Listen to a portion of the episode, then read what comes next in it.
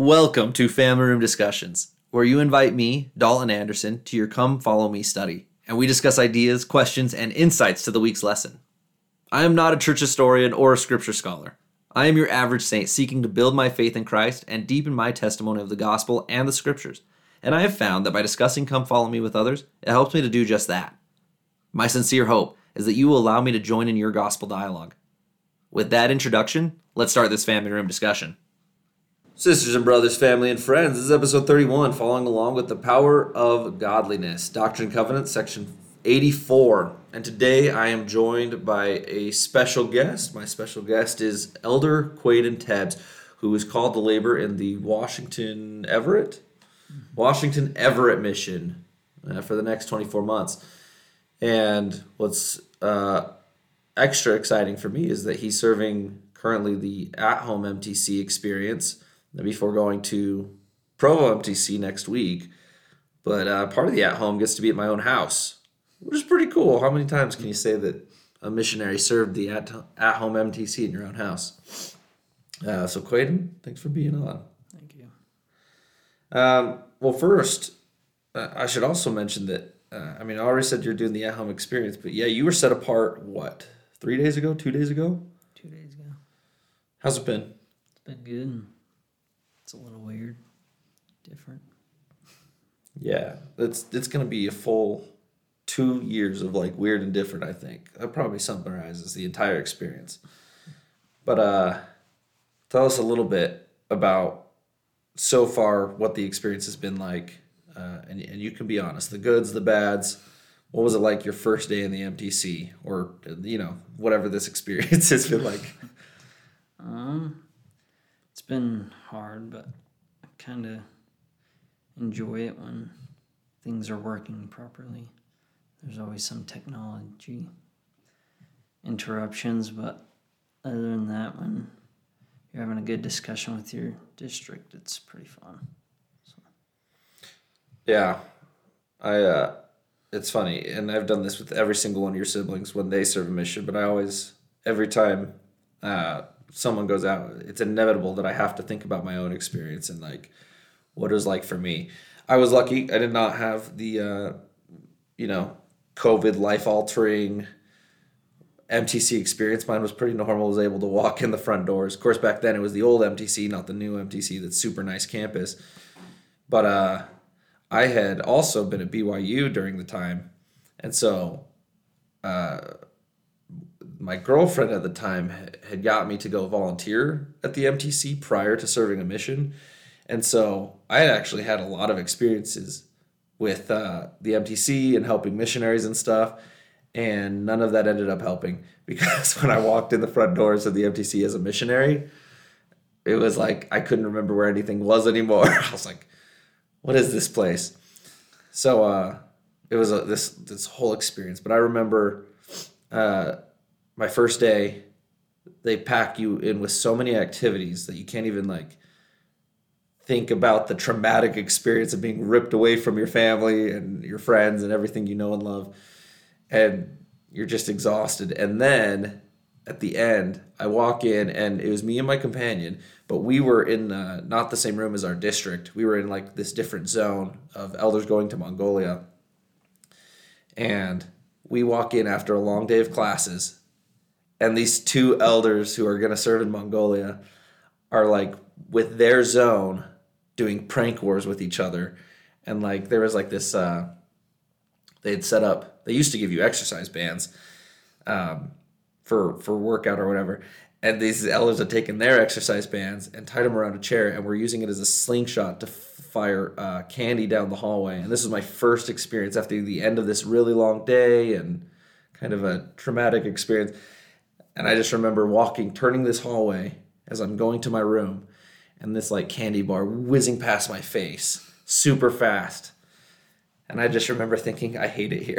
I was like, I want to go home and uh, and it's a good thing I didn't leave right then because after a good night's sleep, waking up refreshed, uh, those those two elders in that zone actually, who like I said, we weren't even going to the same mission. They ended up becoming some of my really good friends while I was there, and those poor jokers were there for twelve weeks because they had to learn Mongolian or whatever language, and I was only there for two and a half weeks.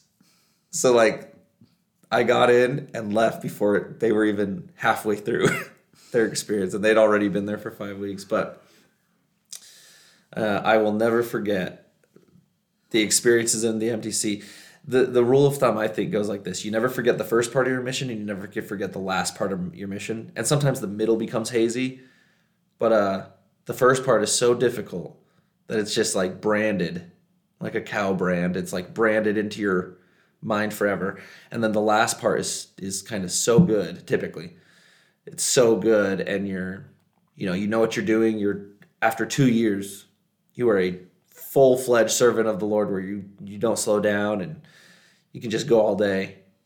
And those are the two kind of bookends of your mission. So anyway, I'll stop rambling about mine, but but I think you'll have that same experience where right now you're all at the beginning of your journey, quite literally two days in, and uh, I remember it just being impossible to see past the day. I just, I remember that being like the most difficult thing. But by the end and after you're done, every time someone else brings up their mission, it's just really sacred and good memories. So,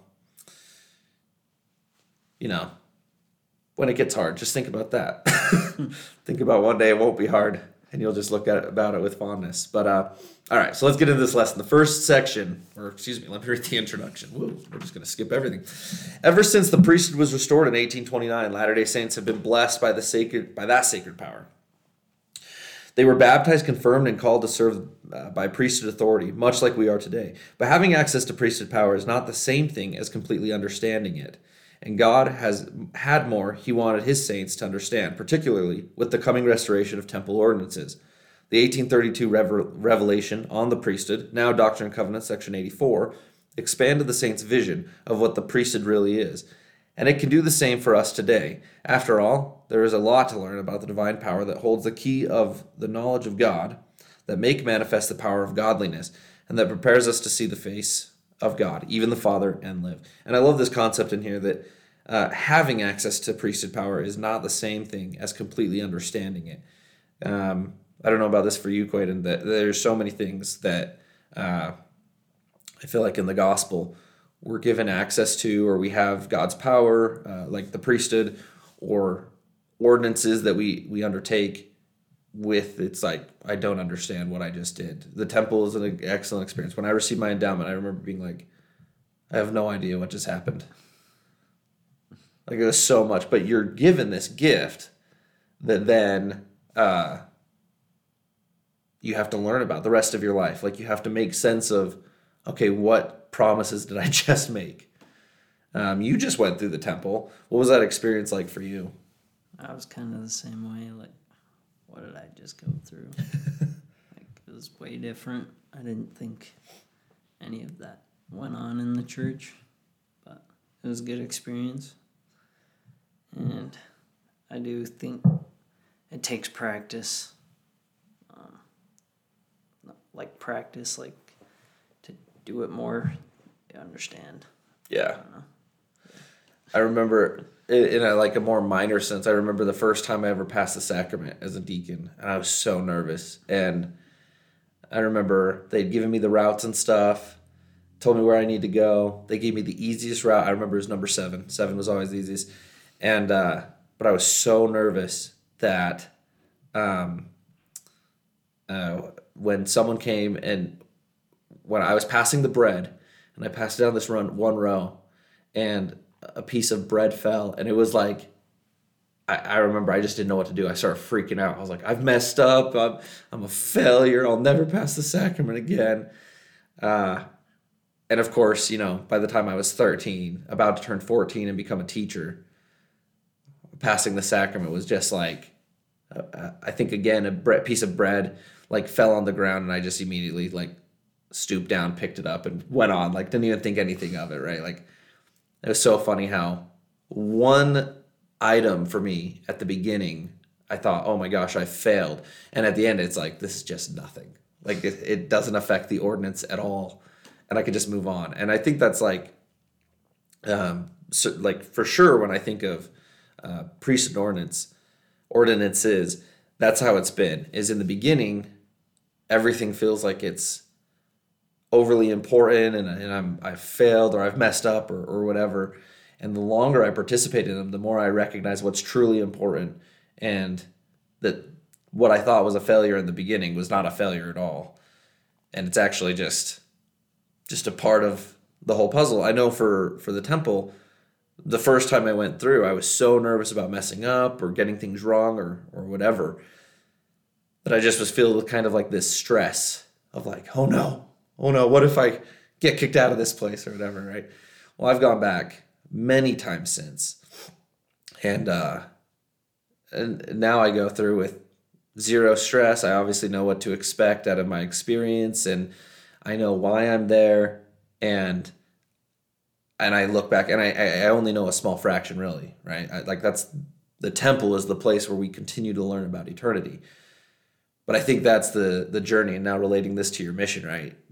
Uh, on your second day, there will be things about the mission and about you being a disciple of Christ where it's like, oh no, like I, I got to do this and that and stuff, and and obviously they're going to really pound in uh, the rules of the White Handbook and stuff while you're in the MTC, which is great because that's going to serve you the rest of your mission in life. But by the end, and as you go through these, this experience, you'll understand what's truly important about being a, a servant of God and what's not. And, and I, the, the great part is, especially with your personality, is that I know you'll be able to help others who maybe miss the mark, where they think they get caught up in one thing and you're like, that's not what this is about. It's about this. It's about serving our sisters and brothers and about bringing them to Christ. It's not about, you know, focusing on making sure we do every single rule, which is important. I'm not saying it's not, but I know sometimes uh, missionaries have a tendency to make things about one thing and then they lose sight of it's about Christ. It's about serving Christ and our, our siblings. Um, so, in the first section, and any thoughts, by the way? If at any point you have any thoughts, jump in and share. Uh, in the first section, it says, I have access to God's priesthood power and blessings. Uh, when you think about the word priesthood, what comes to mind? We'll stop there. What comes to mind? Mm-hmm. Just like the power to heal sick and the afflicted. I think that's pretty cool. That you're able to give blessings mm. just to help others with that. And, and cool. I know that you received the Melchizedek priesthood last week. Um, have you been able to to give a blessing at all yet, or anything like that? No, I haven't. It'll be um. That'll be a sweet experience, obviously, but uh, and that's another thing. I I feel like you never forget the first blessing you ever give. For for me, it just. I remember both my first and my second. After that, I can't keep. I can't remember, but I remember my first and my second because my first was to my mom, uh, the the day I received the Melchizedek priesthood, but the second one was at BYU. They I I'd gone straight to school, and uh, this girl in the ward who I didn't know her at all, but uh, I was her home teacher, and then she was you know something happened in her life, whether she was sick or I don't remember what the circumstances were. I just remember she really needed a blessing, so she called me and uh, my companion to come give her a blessing and she asked me to to give the blessing and I was so nervous. I was like, I don't know what to say, I don't know what to do. And the other thing was that it was after curfew hours. And so we couldn't go in the building at BYU on the dorm rooms. We had to do it outside in this like garden pavilion area. And so like we were in the middle of this little square while people are like walking past still at night and I'm just giving this blessing like my white shirt, my tie and stuff. Um, but I'll never forget that. I'll never forget being so nervous and and just being like, I don't know if I'm gonna know what to say. And then, you know, I prayed for the spirit and I prayed to know what to say, and, and I did. Whatever I said, uh, I don't remember the words I said or anything like that, but I just remember it gave her an insane amount of comfort and peace. And that's that's the priesthood right there for me is the ability to serve others because uh, it's not like well, you can't give yourself a blessing um, when I'm sick, I can't be like, I'll just lay my own hands on my own head. I need to reach out. And it's the priesthood that gives us opportunities to to think of more than just ourselves. Obviously, since we can't use the priesthood to bless ourselves, uh, we can only use it to bless others, which is pretty cool. Since we're naturally selfish uh, creatures, the natural man always wants what we want. Uh, how often do you think about the priesthood and its influence on your everyday life? Uh, for you? Um, quite often. I don't know. I always look. I've been around friends. Like I have a bunch of friends that aren't really members. Um, just having the priesthood in my life has helped me avoid situations and um, to be the example to those guys. It's helped them, I think. Yeah. No, for sure. Um, and you know, for me, I uh, I don't think I think about it enough. I I I, I know I think about the priesthood and its influence, but I, I think for the most part I just go about my day like I'm just like just trying to get stuff done and, and I, I this is a great question for me of of maybe stopping, slowing down a little bit more and being more mindful of the blessings that I have and also the influence in my life that it has. There's a couple scriptures that I want to share. Um, one is in uh, 19, uh, section 84, 19. And of course, I'm at the I'm at the opposite end of section 84. But in 19 it says, "And this greater priesthood administereth the gospel and holdeth the key of the mysteries of the kingdom, even the key of the knowledge of God." And I feel like that's a great uh, definition of the Melchizedek priesthood. It's the the greater priesthood that administers the gospel and holds the keys to the mysteries of the kingdom, even the keys of the knowledge of God. And uh, in verse 26 is the is the other priesthood and the lesser priesthood continued which priesthood holdeth the keys of the ministering of angels and the preparatory gospel. So the aaronic priesthood is the lesser priesthood. It holds the keys of the ministering of angels and the prepar, uh, preparatory gospel. So they build on one another but the melchizedek holds all the powers and privileges of the aaronic priesthood. Um, obviously and i i feel like that pretty much sums it up. So any other thoughts on uh, the melchizedek priesthood or the aaronic priesthood or anything on priesthood, you know, authority. Works for me. In the second section, it says, If I receive the Lord and his servants, I will receive all the Father has. Elder Paul B. Pieper taught, It is interesting that in the oath and covenant of the priesthood, the Lord uses the verbs obtain and receive, he does not use the verb ordain. It is in the temple that men and women together obtain and receive the blessings and power of both the Aaronic and Melchizedek priesthoods. Uh, as you study Doctrine and Covenants, section 84, look for words, the words obtain and receive. Ponder what they might mean. In this context, how are you receiving the Lord and his servants? Uh, so, so we'll start with that question. Quaden, how are you receiving the Lord and his servants?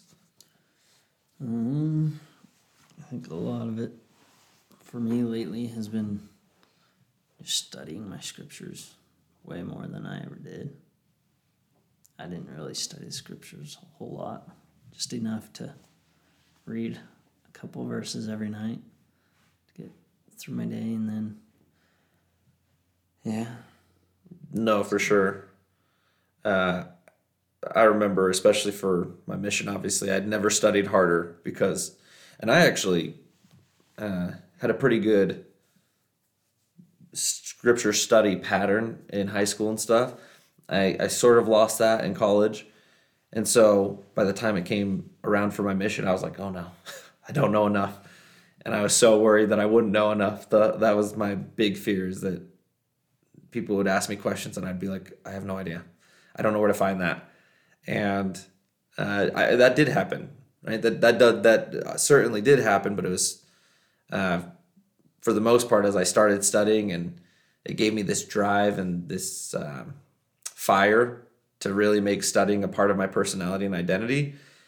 And then I was able to find. Um, I don't know if you were were uh, there when I was explaining last night to Zach about that I was studying in the New Te- Testament about like 14 months into my mission, and I just read this verse and I didn't think anything of it, and like I read through the whole chapter, and I think it was in I don't know it was in the Old, it was in the New Testament, but then we were tracting that day and we ran into this this guy who had a you know something he wanted to share something. He's like, this is you believe this and it's not true. And I was like, it's in the New Testament.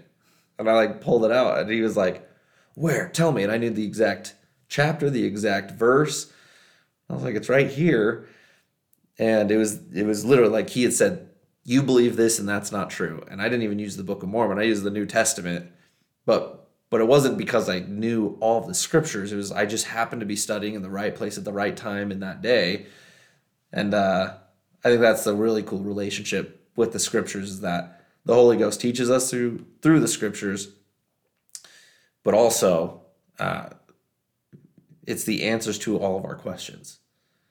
You know, it's great that these really old guys who are now dead had questions that we have right now, and they found the answers for us to help us. Um, in verse 34 of, of section 84, it says, They become the sons of Moses and of Aaron and the seed of Abraham and the church and the kingdom, the elect of God. And I was thinking about this a lot this week the elect of God. Uh, in the scriptures, it says that the elect of God are those that hear, hear God's voice and they don't reject it, they don't harden their hearts. And um, for sure, on my mission, I ran into a lot of people who harden their hearts. But I think about in my life, how often do I harden my heart? And so I feel like it's not just uh, with becoming the elect, it's not just you are elect and, and that's it. It's it's a process. We have to we could be elect right now, but in you know a year we could harden our hearts and we're no longer elect. And so it's this process of always seeking to be the elect of God by listening, by humbling, and staying on that process, never allowing Satan, uh, never falling into the pride cycle that the Nephites uh, civilization got into, just to constantly be hum- humbling, and then we receive these blessings and not allowing our own pride to to take us, but instead, when we receive blessings, to immediately get on our knees in gratitude and, and go through this humility process.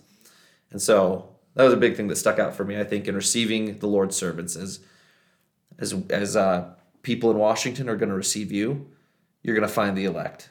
Um, you're going to know them when you when you meet them, and you're going to run into a lot of people who aren't so elect, and and that's that's what you know God is sending you out there to do to sift the wheat from the tares.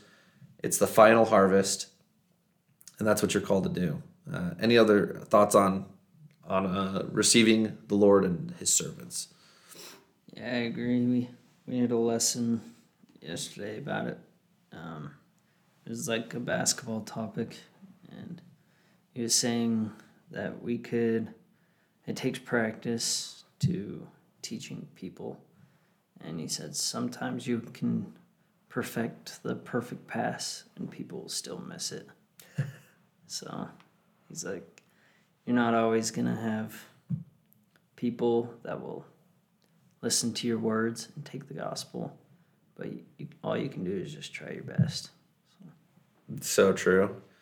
And and on the flip side, sometimes you will make a terrible pass and yet the person is still able to receive it and pick it up and run with it and I know for me, my biggest stress and when it came to tracting and street contacting and meeting people was like that I wouldn't do a good enough job. Like I'd ruin the gospel message for them. I'd go to knock on a door and I'd say, Hey, we're missionaries of the Church of Jesus Christ of Latter day Saints, and, and we have a message from Christ that we want to share with you. And it, like I would butcher that and I wouldn't get the right delivery or whatever.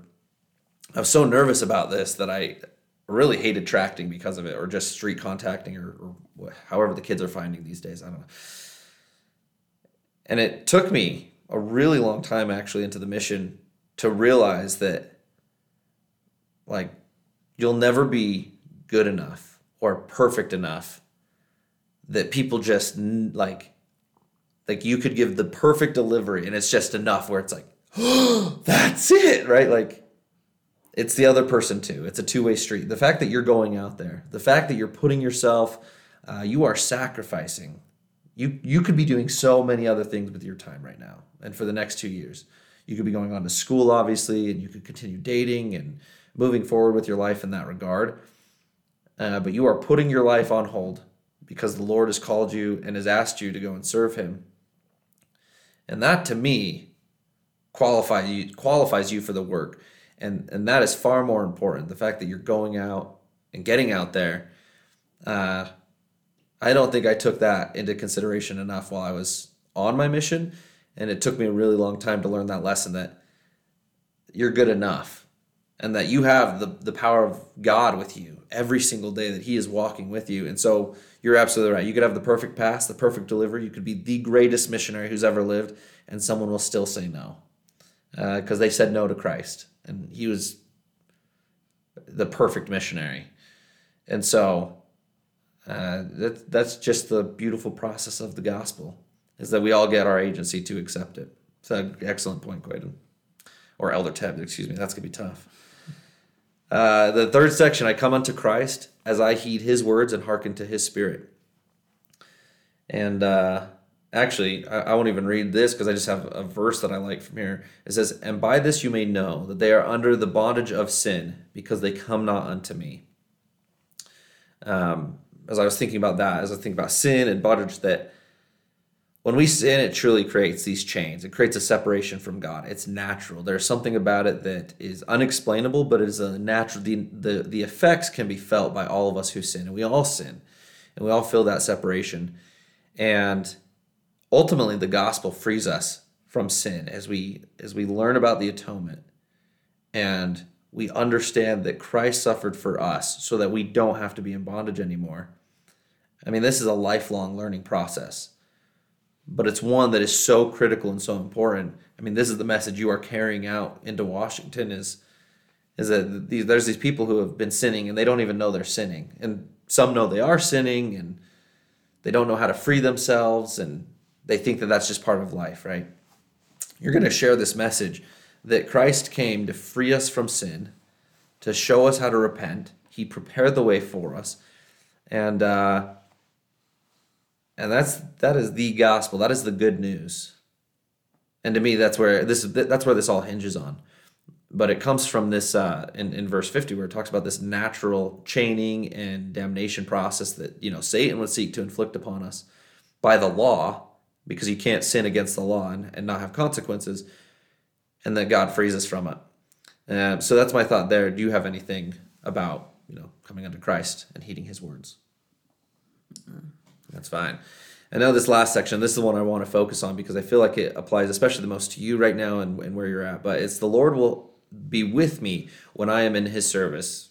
And you are 100% in his service. You're a representative of the Lord Jesus Christ. You wear his name on, on your chest. And you're going to do that every day for the next 729 days now. Uh, but there's a couple verses here uh, verses in 62 it says therefore go ye into all the world and unto whatsoever place ye cannot go ye shall send that the testimony may go from you into all the world unto every creature. I mean that's you're doing that. That's literally what you're doing. You are going to to uh, washington you're going to preach the gospel to every creature. And then in 63 it says and i as i said unto mine apostles even so i say unto you for you are mine apostles even god's high priests Ye are they whom my Father hath given me. Ye are my friends. Um, he's talking to the apostles here, but it opens the door that we can all be God's friends. And as you labor with Him, just like how you create a relationship with your own friends now, right? You, you have friends because you you play sports with them, you do activities with them, you talk with them on the phone and in person, and like that's how you develop friendships. In that same way, that's how we develop Christ is our friend. Uh, I believe he wants to be our friend. Like it's not like a friendship where we want to be his friends and he's like, mm, I'm not really feeling it. Just not there for me, right? Like he wants to be our friend naturally, and it's us who separate ourselves from him through through sin or through not doing what's right. But he still wants to be our friend. Uh, he's still seeking it, and it's us that have to decide. Well, now as a representative, now as you're going out, you're going to be laboring and suffering uh, for his name, for his cause. This is a great time to develop your friendship with God. That's I know where I developed my friendship with the Lord was through trials, through suffering. It was not an easy two years. It was like the hardest two years of my life for sure. Um, I mean, I feel like my best friends are the ones who have suffered with me. When things, it's not because things have been easy that I have best friends. It's because things have been really hard and they stuck with me. In that same way, you're about to go become a best friend with Christ. And I mean, it's a painful process, but it is a great process. Uh, and then in 73, it says, But a commandment I give unto them that they shall not boast themselves of these things, neither speak them before the world. Uh, for these things are given unto you for your profit and for your salvation. Um, this one for me is hard. Is is like I said, we receive these blessings, and we you're going to receive gifts and uh, and powers while you're serving, and you're serving in the Lord's name. It is tough not to boast. It is tough not to feel that pride of like, I am awesome. you know, like I remember coming home after a long day and still having energy to keep going. I remember you would teach this lesson and you would just feel like your whole body was like filled with fire. You were lit up. And and it's tough to to not become prideful. For me, it probably isn't for you. You're super humble, but for me, it was tough not to to allow Satan to tell me that it was all me, you know, and and then the Lord let me fall on my face every time that I started getting prideful, and every time I thought it was me. Then the Lord was like, "Okay, I'll show you what it's like when I'm not there," and I was not the same. It was like I couldn't teach. Uh, I couldn't even open my mouth. I felt like I was like, I need to just be quiet.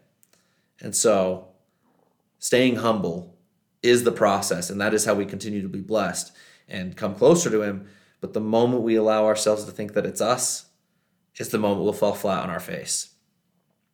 Uh, and then, and two final verses, then, and I want all your thoughts, and then we'll wrap up.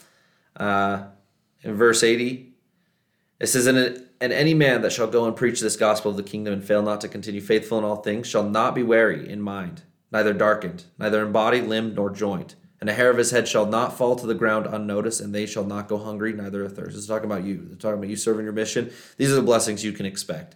That as long as you, as long as you uh, move forward faithful and don't you don't fail, then you won't be weary in body, in mind. Uh, you won't.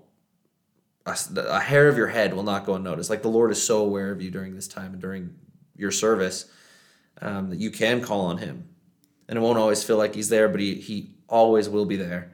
And, uh, and you will feel him in a powerful way, especially in your darkest times. But you won't go hungry and you won't go thirst, which is great because that means hopefully the members are feeding you and you get lots of bill appointments.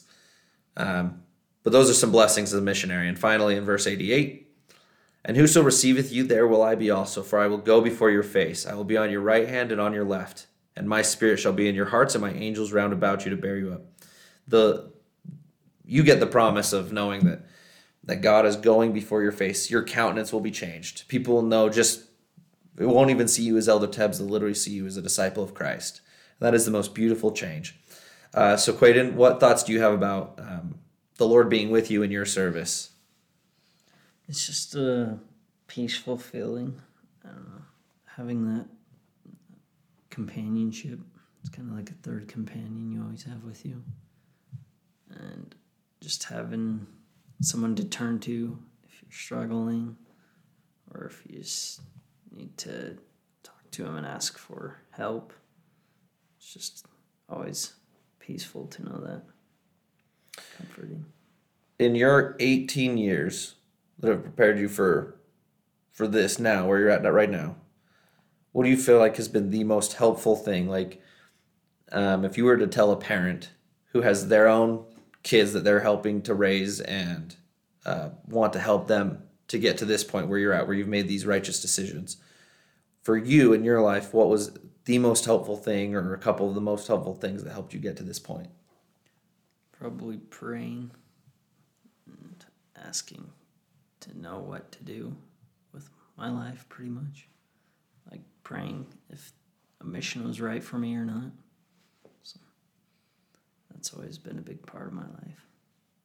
It's awesome. Um, what is the what is the number one thing that you are most excited for to get out to the field and be able to do? Just to not be online, I guess. um, to be able to have interaction with uh, the people and to be able to teach them just to finally get out there and get a move on. I uh yeah, you're gonna love that. And and as I've talked to to Chandler and to Daxton and stuff, especially, I know you guys have this um, great work ethic and this great drive just to to never be stuck, to never be just sitting in one place or just allowing yourself kind of this um, I don't know this sin of boredom or this sin of uh, doing nothing, and that is a great gift. And I think you're going to really help a lot of your companions. Um, I know I had a lot of companions, and I even myself uh, had to fight the temptation to just to sit down and relax and not keep working and, and doing the work. And I was extremely grateful for the companions who had that drive. Uh, the Southern Utah boys who wanted to get out, wanted to do the work, and that that motivated me to get out and and do the work and work hard. And uh, you know, you'll find that that you have certain gifts you bring to the table, and you it'll feel like your companions have certain weaknesses that they bring to the table, and you're like, what are you bringing to the table? But as you as you use your strengths to boost their weaknesses, you'll end up finding, and you develop that relationship, you'll find that they have strengths that help your weaknesses, weaknesses you know about, and weaknesses you didn't even know you had, and uh, and those those companionships are the ones that get stuff done. The times where I just butted heads with my companion and was like, this kid is worthless. He doesn't want to work. He doesn't want to to get out there and talk to people. He just wants to like be lazy and sit around. Uh, every time that I would just be like, forget it, I'm not carrying his sorry bum, then those those were it was a bad relationship and we didn't get a lot done. Even when I like, if I'd be like, let's go and let's get out there, uh, he would come with me, but it didn't mean anything, you know, good was accomplished. But the ones where I got to know them and they got to know me, uh, those are some of my best friends to this day. And I, some of my best relationships came because of, you know, first meeting them and thinking, man, you are a giant piece of garbage. They just let anyone on missions, don't they? They never raise the bar. And over time, changing and humbling myself and seeing, I see, like I see you and I get you, and and and we are not the same, but we have a beautiful relationship. And then obviously, I married a missionary who, I saw plenty of her weaknesses and she saw plenty of mine, and we both have strengths that we brought to the table that we're trying to make it work on an eternal companionship. But uh, but you know, I don't counsel you to go out and find an eternal companion on the mission. You know, you can come home and do that. but uh, I want to conclude with this. Um, but first, any any other thoughts that you want to share? Good. When you get home after two years, and at your homecoming after, I want you to be a special guest again, and I want to see uh, the changes in like and what you're like in in the thoughts you have in uh, what your thoughts of the mission were and just be able to track that cycle over two years. Obviously i'm going to be part of the process the whole time but uh, by listen by reading your emails and, and being able to talk to you the four times or so during while you're gone but um, i think it'll be a super cool change to to see so i want to conclude with this it's in verse 106 uh, and if any man among you be strong in the spirit, let him take with him that is weak, that he may be edified in all meekness, that he may become strong also. Uh, we are this this life is not meant to be a solo victory. It's it's this this isn't about what we can do as individuals. It's not what uh, you know proving to the Lord that we're all he needs and and that's the only army he's got. We, we need to help each other. Um, let any man among you who's strong in the spirit quite and you are strong in the spirit. You're going to go out there and you're going to meet people who are weak in the spirit. And you are literally going out to fulfill this call that you're going to help boost them uh, strengthen them lift them. There are going to be people who you don't want to lift because of you know their personality or they're obnoxious or they they gripe all the time. That's going to be investigators That's going to be your companions it's going to be members. You're going to find these people who are weak in the spirit but but a part of them wants to be strong and you're going to be able to lift them and help them along and you're going to love those people more than anyone more than the people who are just naturally strong and they don't need help you're going to love the people who you had to lift uh, because those are the people who end up meeting the most and I always keep in mind uh, because I'm very much uh, I like to I don't enjoy team sports because I don't really like counting on people. but that's what this life is. This life is a giant team sport, and we need everyone on the team. And uh, sometimes I'm strong and sometimes I'm weak, and sometimes I need people to be there for me. And for the most part, I try to be strong so I can be there for everyone else. But this life is meant to be sacrificed for other people. You are sacrificing your life for the next two years, and it's to teach you how to live an entire life of sacrifice. Obviously, in a lot more fun way later. But I'm thankful for you. I love you. I'm so grateful for the decision you made, especially as one day I'm going to be um, the dad to these adult children who have to make that decision of do they serve the Lord or not. And I'm so grateful that we have um, un- that they will have uncles and aunts that I can point to them and say, look at look at how their life is. Look at the example they have set, and don't you want that for you? Uh, don't you want the blessings they received because of their service?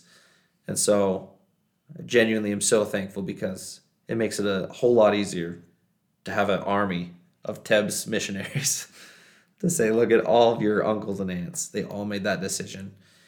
And uh, look at how they worthily serve. So um, I know it's only two days in. I know it's already been hard, but truly thank you for the sacrifice you're making. Uh, and thank you all for for inviting us to your family room discussion. What ideas, questions, or insights did you have from Doctrine and Covenants, section 84? Until we meet again, have a blessed week.